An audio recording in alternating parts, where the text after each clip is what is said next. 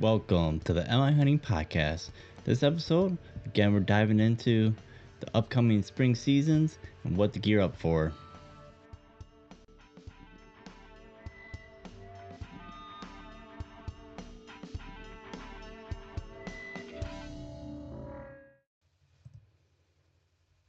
All right, welcome to the MI Hunting Podcast. Thank you again for tuning in. So yeah, so I mean, we are in the middle of April right now, I mean, it just feels like we're in a just kind of a holding pattern of all the things uh, that are coming up over the next few weeks in regards to different activities and seasons that are going to be opening up and opportunities. So you know, the two big things that we've got coming up, of course, is turkey season. It's going to be opening up here next weekend. And so here in Michigan, starting the 22nd, uh, is the season opener. And then again, it's going to run through different seasons uh, till the end of May. And again, we're kind of in the same time frame where a lot of other states have either already opened up or be opening up the same time frame as us. So everyone's kind of in that same mindset right now for turkey season, essentially. And then also uh, several of the um, fishing seasons will be opening up in the next couple weeks as well. Uh, I know I'm getting pretty excited in regards to that. Um, you know, looking forward to being able to you know get the boat out and take uh, take my youngest daughter out fishing. And I've had uh, a couple opportunities to go out already, and uh, and do a little bit of pre-fishing of some of the areas that I'm hoping to be able to target here in the next few weeks. But before we get into uh, the topic for the day, let's go ahead and head on over to the old conservation news desk for a couple of stories and updates.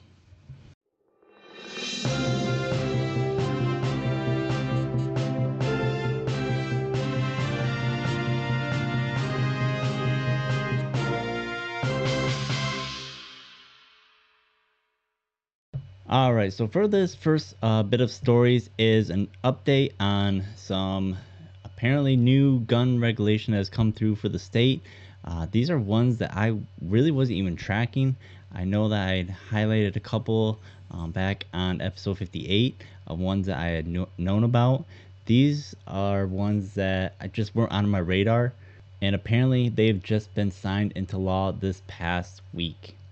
So this first one is Senate Bill 79. Uh, now this one is essentially um, they've dubbed it basically the the Safe Storage Act, where uh, basically it's basically under law now that you have to you required to keep any firearms uh, basically stored in a locked or secured manner, uh, basically to ensure that a minor you know can't get a hold of it and use it. So basically, this is a stating that a firearm that's not currently being utilized or in your possession must be secured with some form of safety device or secured in some manner. The next one that goes hand in hand with that is Senate Bill 80. This is basically just the uh, you know criminal uh, classification or penal code for if you do not secure uh, that firearm you know, essentially what it comes down to is that if you do not properly store your firearm according to Senate Bill 79, then you are subject to any, you know, criminal charges if that firearm is used to harm anyone or basically if that firearm is, you know, within a position or if a minor is caught in possession of that firearm and you are found to have not been properly stored uh, then you are held criminally liable. And they break this down so basically, failure to store a firearm resulting in injury, failure to store firearm resulting in serious impairment of bodily function, and failure to store firearm resulting in death. Again, I highly encourage you to read through them yourself to see exactly what these penalties are. Next one is Senate Bill 81. Now, this is one I actually am in favor of. So basically, this what this is is a short-term bill to basically to have any type of um, firearm safety device or storage or um, or any type of secure firearm storage that they're going to be essentially that these items are going to be tax exempt essentially uh, over the next year. So basically, uh, beginning 90 days after the effective date, which again it got signed in this month, up until December 31st of 2024 Any type of firearm safety device is exempt from otherwise provided sub- subdivision. Um, so basically, like any type of trigger lock or anything like that.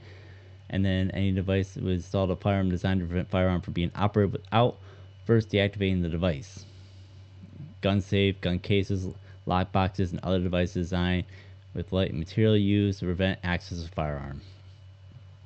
So again, this is a good thing to actually have in law. Again, I'm not quite sure why they have only a cutoff date or cut the, have a cutoff date of 2024 or at the end of 2024. You know, you would think that this would be something that you'd want to have pre or you know prolonged. Now I'm sure it's one of the things where they're just trying to promote it short term, but they um, I'm sure they're looking at they want those tax dollars from those items. Uh, so I'm assuming that's why they uh, have that cutoff date because it doesn't make much sense if the idea is for um, safety that they would have just that they put a cutoff date or an end date of that you know of this classification. So this next one is House Bill number 4138. This one is essentially a uh, a universal background check slash gun registry bill, basically covering the fact that now any firearm is that's going to be purchased must have an application and be granted a license for purchase. So again, this kind of falls into kind of the typical uh, points of a universal background check, where basically, again, any firearm being purchased, you must submit an application for and be granted a license to be able to purchase that um, firearm, and the license will of course have the uh, basically the description and I'm assuming probably serial numbers and everything like that of the firearm of that you've seen purchased. So it's a it follows the typical background check, but they add a registry per uh, portion of it now, again, it gets a little bit in the weeds where basically you have to have a license to be able to buy any firearm that includes uh, not just the pistols, but also any long gun, uh, basically anything over 26 inches in length. Uh, falls under a different category. Now, you still have to get a license for that, but then it gets into a little bit of the weeds when you get further down into it where um, it's it's a little unclear on if you are still going to have to follow the same process that you would for a a pistol, where you have to take it to your local law enforcement and basically submit paperwork with them so they know that you have it. They they for most of the bill it goes over talking firearm, firearm, firearm, firearm. And then partway through it they transition and they talk about they're using the word pistol. But they don't really make it clear on once you've got the license for that long gun on where that information goes or who it has to be submitted with. At least when reading through it, I didn't find anything significant once you've got the license for your, you know, rifle or shotgun as to if you have to submit that with anyone or if the dealer is submitting that with anyone as well. but I'd imagine, um, based on the wording of it, that it is being tracked or tr- or recorded uh, in some form of database. I'm sure of it.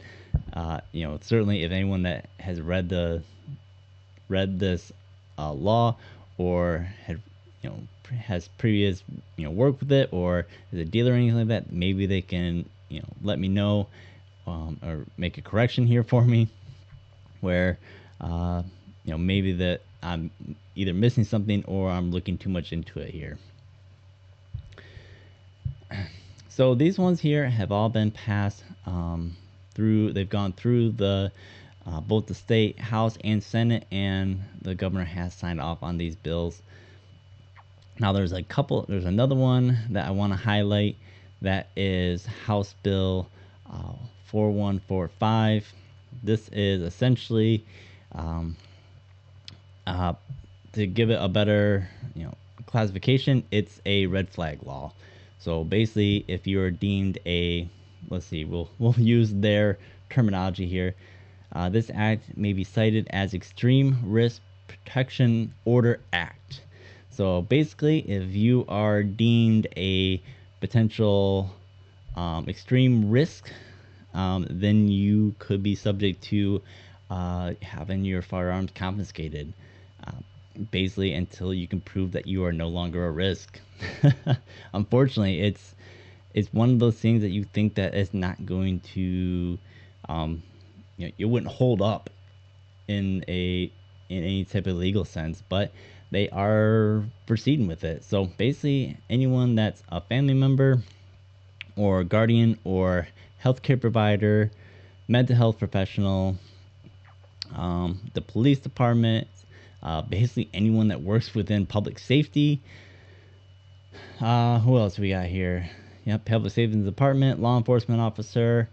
Um, and again, basically, they basically have to give a uh, reasonable um, argument that you may be a um, maybe a threat.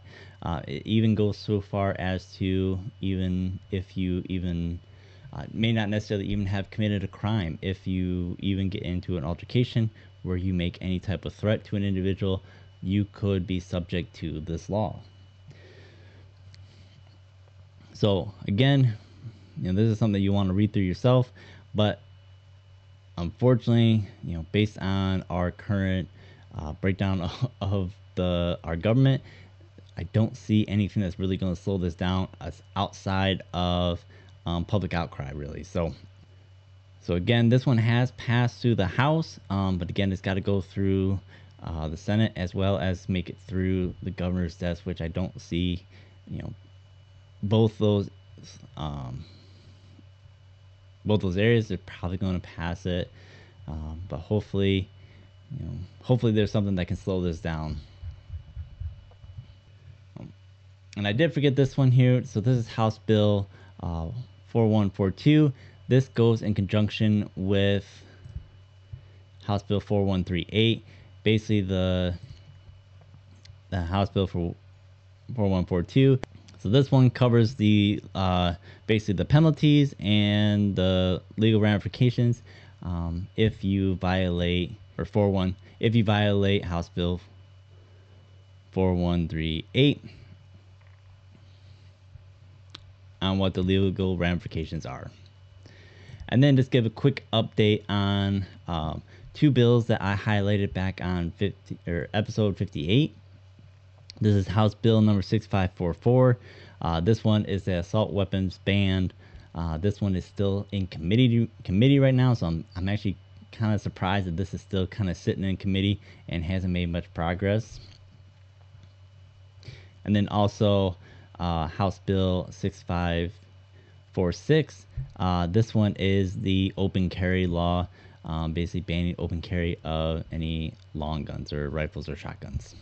Again, this one's still in committee as well, so no progress is made on any of these two. But again, those other ones have made it through the House, have made it through the Senate, and the governor has signed off on them.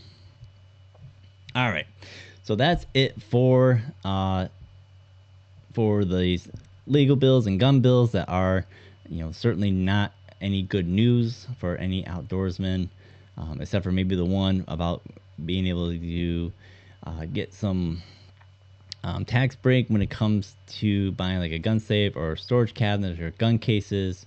Um, you know those you know that one is probably the only one that I've gone through so far that actually makes any sense um, to incentivize people being safe with firearms, um, other than just penalizing, penalizing, and taking guns away.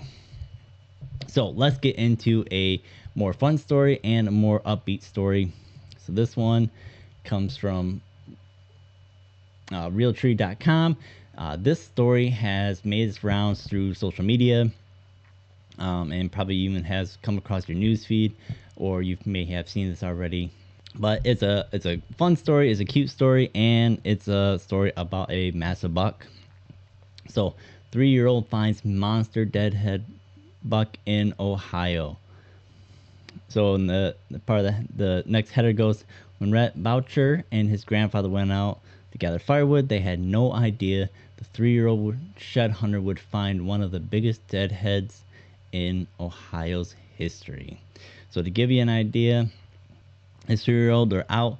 Uh, again, these are outdoors, uh, an outdoors family uh, that go a lot of shed hunting um, and hunting in general Spend a lot of time in the outdoors. So this kid was no stranger to going shed hunting and knowing what to look for. So basically, they were out out gathering firewood, and Rhett was just kind of putzing around, kicking through the grass, and stumbled upon this giant uh, buck that had passed within a month's time. Now, this buck's gross score um, comes to 276 and 4 8 inches. So basically, the story goes that little Rhett stumbles upon this buck and starts yelling for his grandpa to come see. And immediately, as the grandpa approaches, starts seeing the antlers sticking up. Calls uh, Rhett's dad. He comes out, and everyone's just shocked at the size of the rack. now, the story goes on that Rhett is uh, not quite as impressed with the rack right away because he's looking at a dead uh, deer skull that's missing his eyes and probably parts of its you know skin and everything like that. So basically missing its face. So after he kind of um, gets past the shock of seeing basically a, a, deer, you know, missing part of his face, then re- realizes just how big the antlers are. So basically, they uh, you know, called to get it scored, and basically, it's made it into the records books as the sixth largest non-typical for the state. Again, it falls under the category of a found, um, you know, trophy. But one of the cool thing is, is that uh, Rhett's dad has put Rhett's name on on the records books. Um, so anytime you look up that buck, it's gonna have Rhett's name on it as the founder of of that buck. So massive deer uh, comes out to a 23 point buck, um, and and it actually, uh, oddly enough, comes very close to having an even score on either side. So after measuring the muck ended up with a mass up ended up with a mass 126 and 5 8 inches on the left beam and 128 and 5 8 on the right.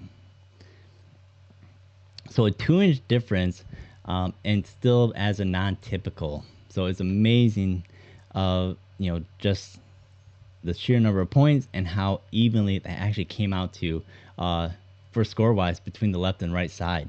So again, this is marked as the sixth largest uh, non-typical for the state. So amazing find.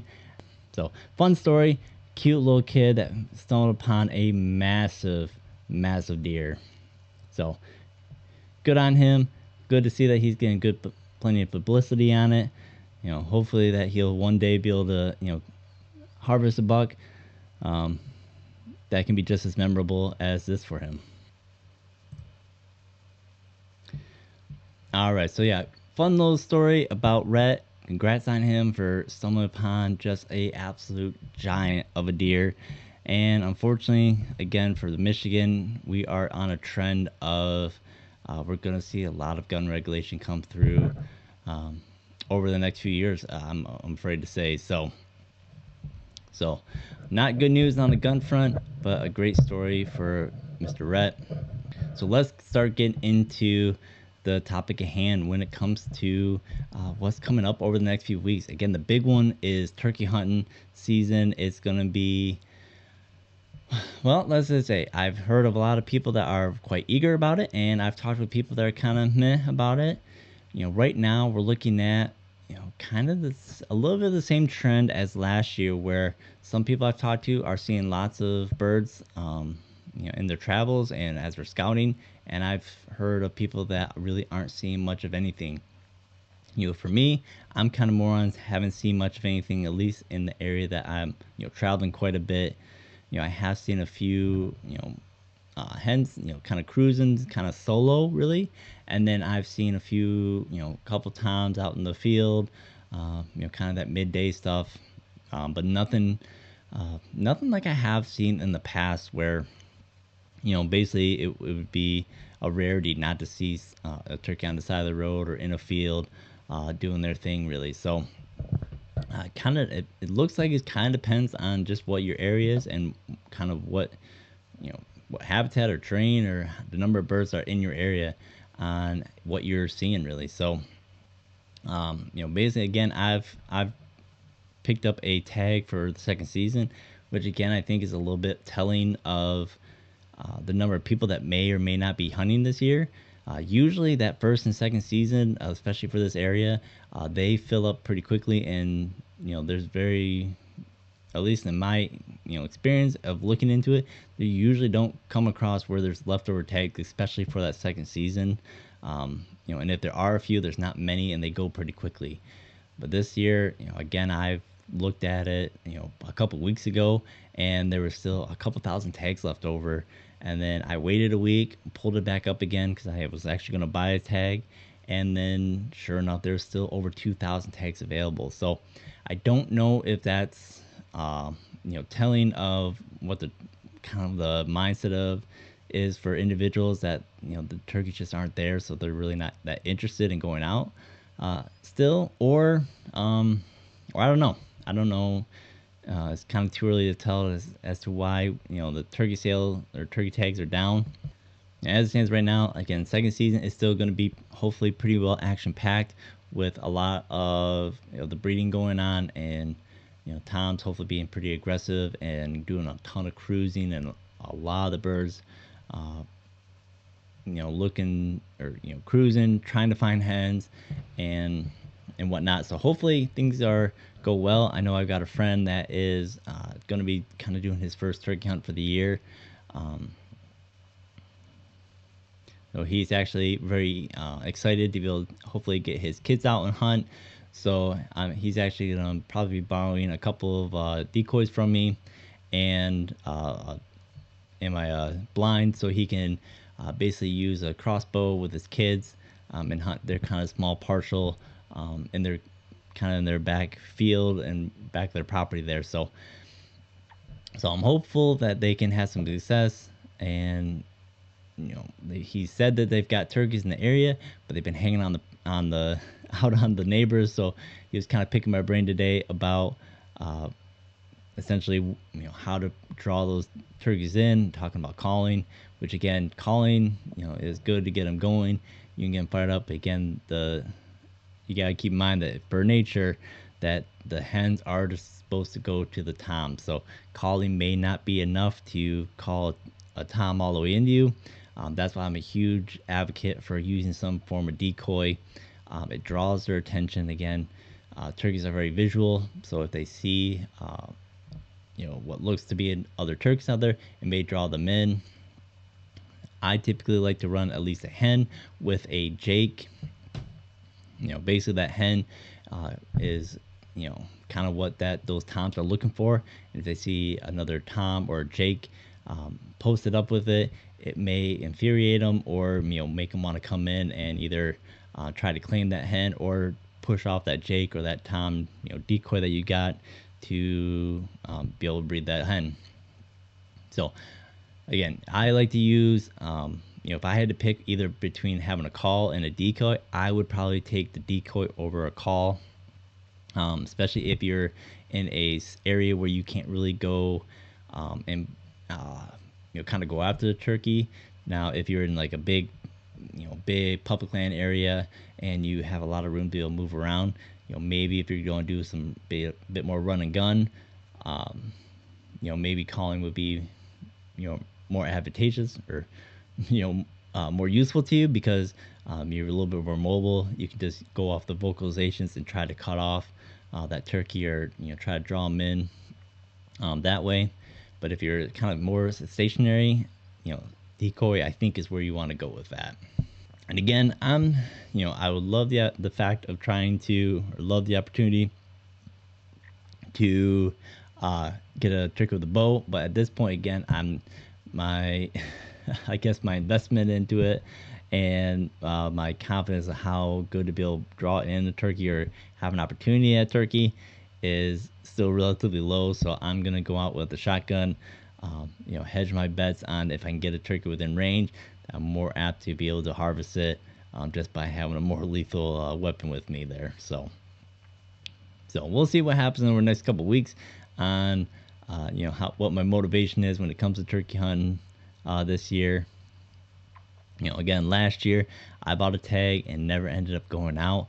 Uh, basically, I the couple days I had, I opted to go out fishing instead. But this year, you know, we'll see what happens. Hopefully, I can you know get some motivation to you know give it a shot this year, especially seeing since I've got second season and it's only for a week, so I uh, might put a, bit of a fire underneath me to try to you know get after them a little bit more than in years past, I should say.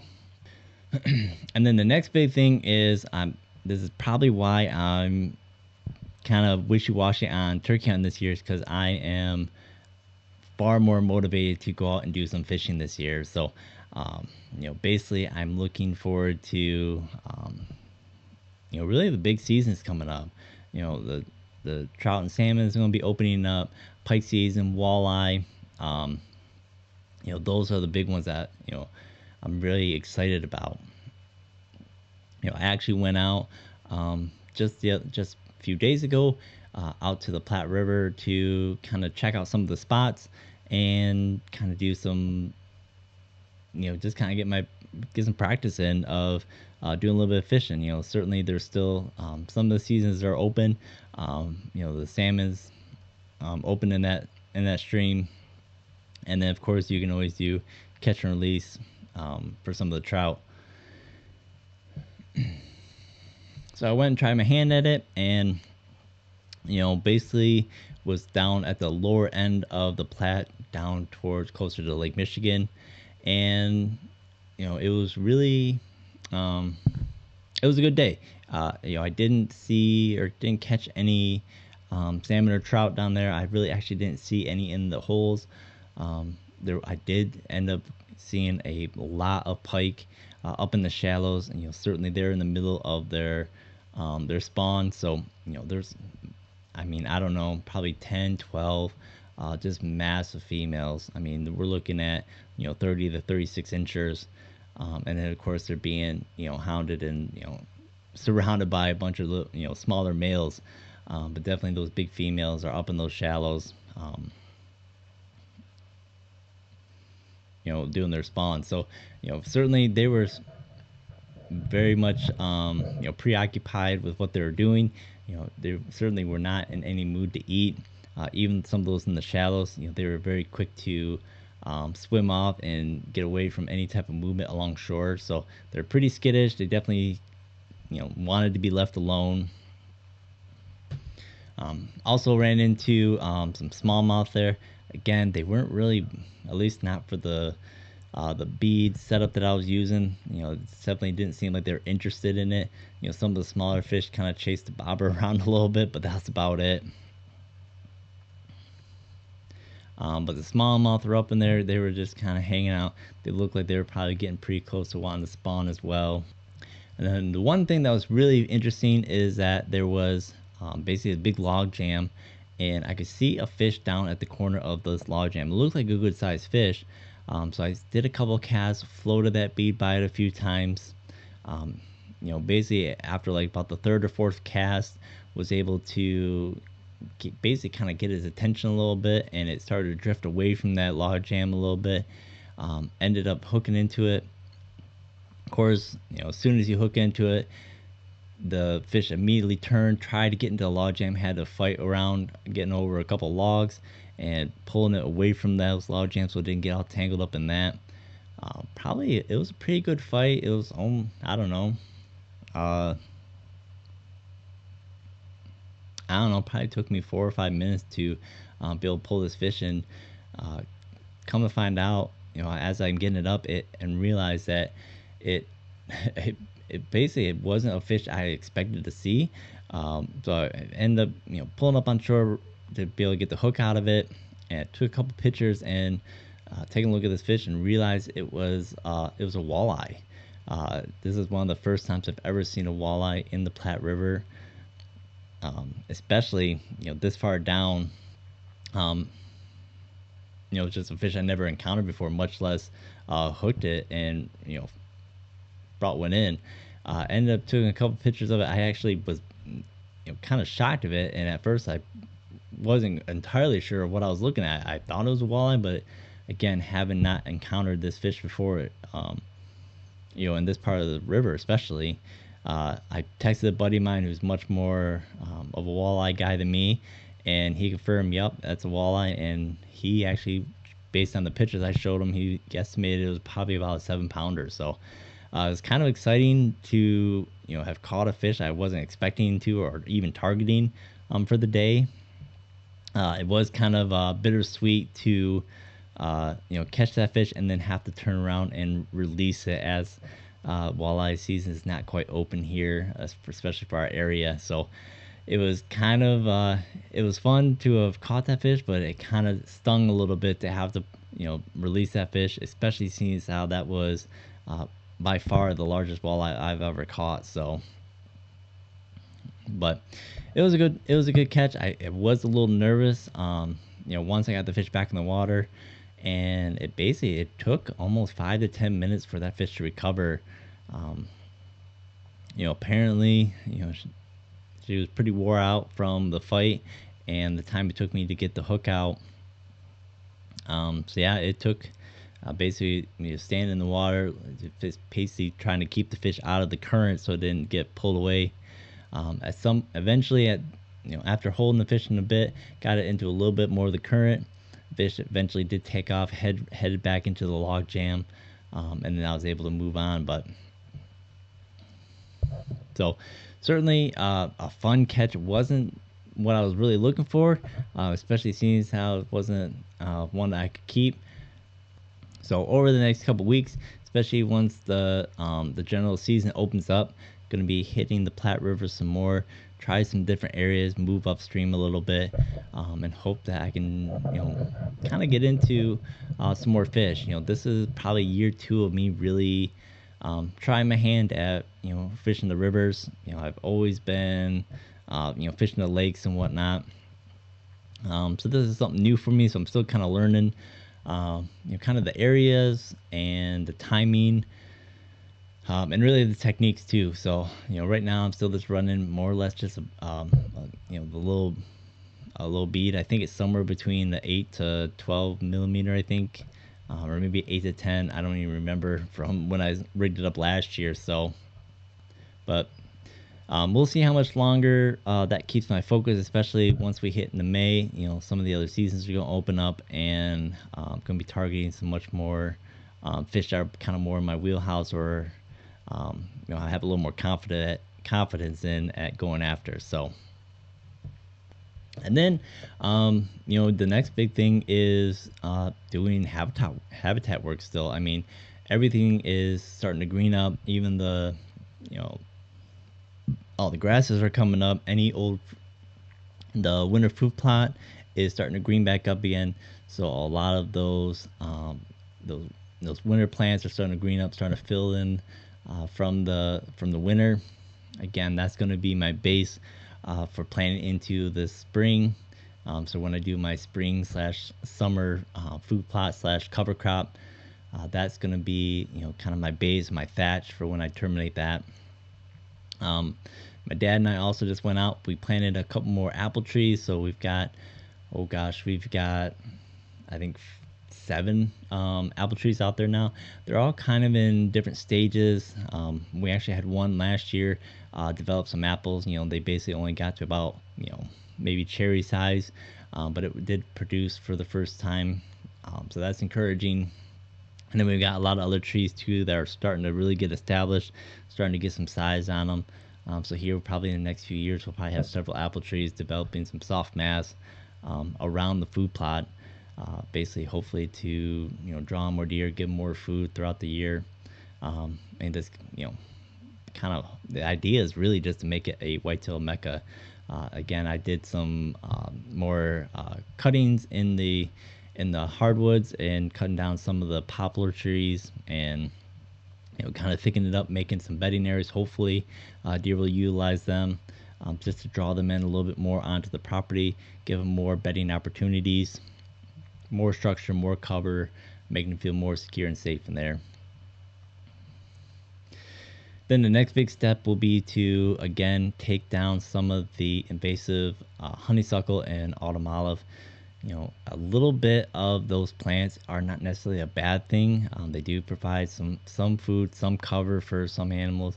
Again, the honeysuckle, you know, with the berries that it produces, you know it's not a very nutritious berry even um, for especially for you know birds and grouse and what or for grouse and you know other uh, you know birds and whatnot. So um, you know again the goal is to try to transition to more um, you know more uh, a native plant or a native uh, fruit bearing plant or berry you know something that's going to supplement or you know what am I saying here? Something that's going to be uh, you know a a native replacement of that invasive honeysuckle. So over the next couple weeks, we're going to be going in there, cutting a lot of those um, that honeysuckle and autumn olive out, and then also spraying with a herbicide on the stump to prevent any type of shoots from coming up. Um, basically killing the plant outright. It's one of it's going to be one of those things where we're never going to get rid of the honeysuckle or autumn olive on the farm. You know, there's just too much of it, and there's too much of it on the adjacent properties as well. So you're never going to fully get rid of it. The idea is to not let it become that invasive, um, you know, you know, problem where it's overtaking a lot of your natural plants, um, and you know, basically making it to where those areas on your property are not as well utilized um, or beneficial to wildlife. So again, here in the next couple weeks, I'm gonna highlight exactly what the plan is, how we go about going after these invasive species, um, and kind of what plants we're looking at to uh, to replace that. Because again, if you have an area that's um, you know very very thick with either the honeysuckle or autumn olive, and you clear that out, it's gonna change the landscape quite a bit and um, you know, basically if it's if that was the only thing that was really in the area and you take it all out, then you leave basically nothing. Um, so you've essentially cleared the plate even of the, you know, even if it was a plant that w- was not necessarily that beneficial, it did provide some benefits. So um, if you're gonna, you know, do it a, a, a removal of those invasive species, keep that in mind. Um, that if you if it's too big of an area or if it's if there's nothing really in the area that um, kind of sustain, um, you know, that loss of cover or that loss of, you know, really of that structure, um, then you may have a bit of a um, ecological desert for a little bit um, until everything can kind of grow back in and kind of fill in after you've done that removal. So keep that in mind as well.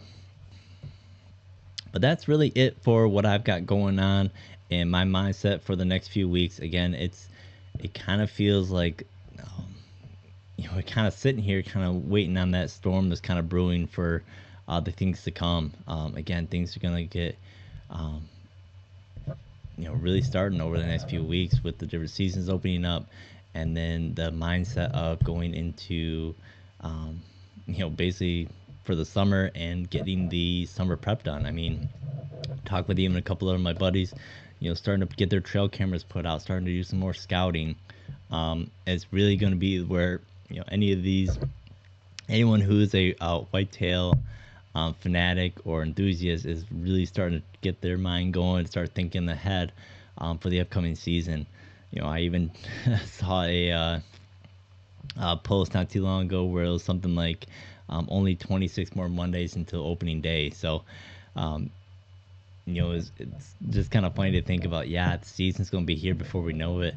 Um, you know, it seems so far away, but um, by the time you think about it and you know next time that you're trying to get prepared you're going to realize that you've uh, missed out on some opportunities to be able to be, get yourself prepared um, you know always feels like you don't get enough done um, beforehand so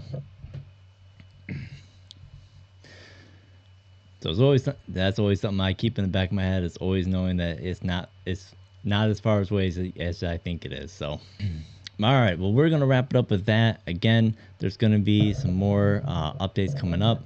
Um, you know, hopefully a lot more stories of potential success, and uh, we'll get into a little bit more of that habitat work again. You know, that's a big focus of mine, especially during the summer months, of trying to uh, improve the habitat and uh, improve chances and the opportunities for uh, to get a deer um, during deer season. So, but yeah, but that's it for this one. So as always, get out there, be safe, and have fun.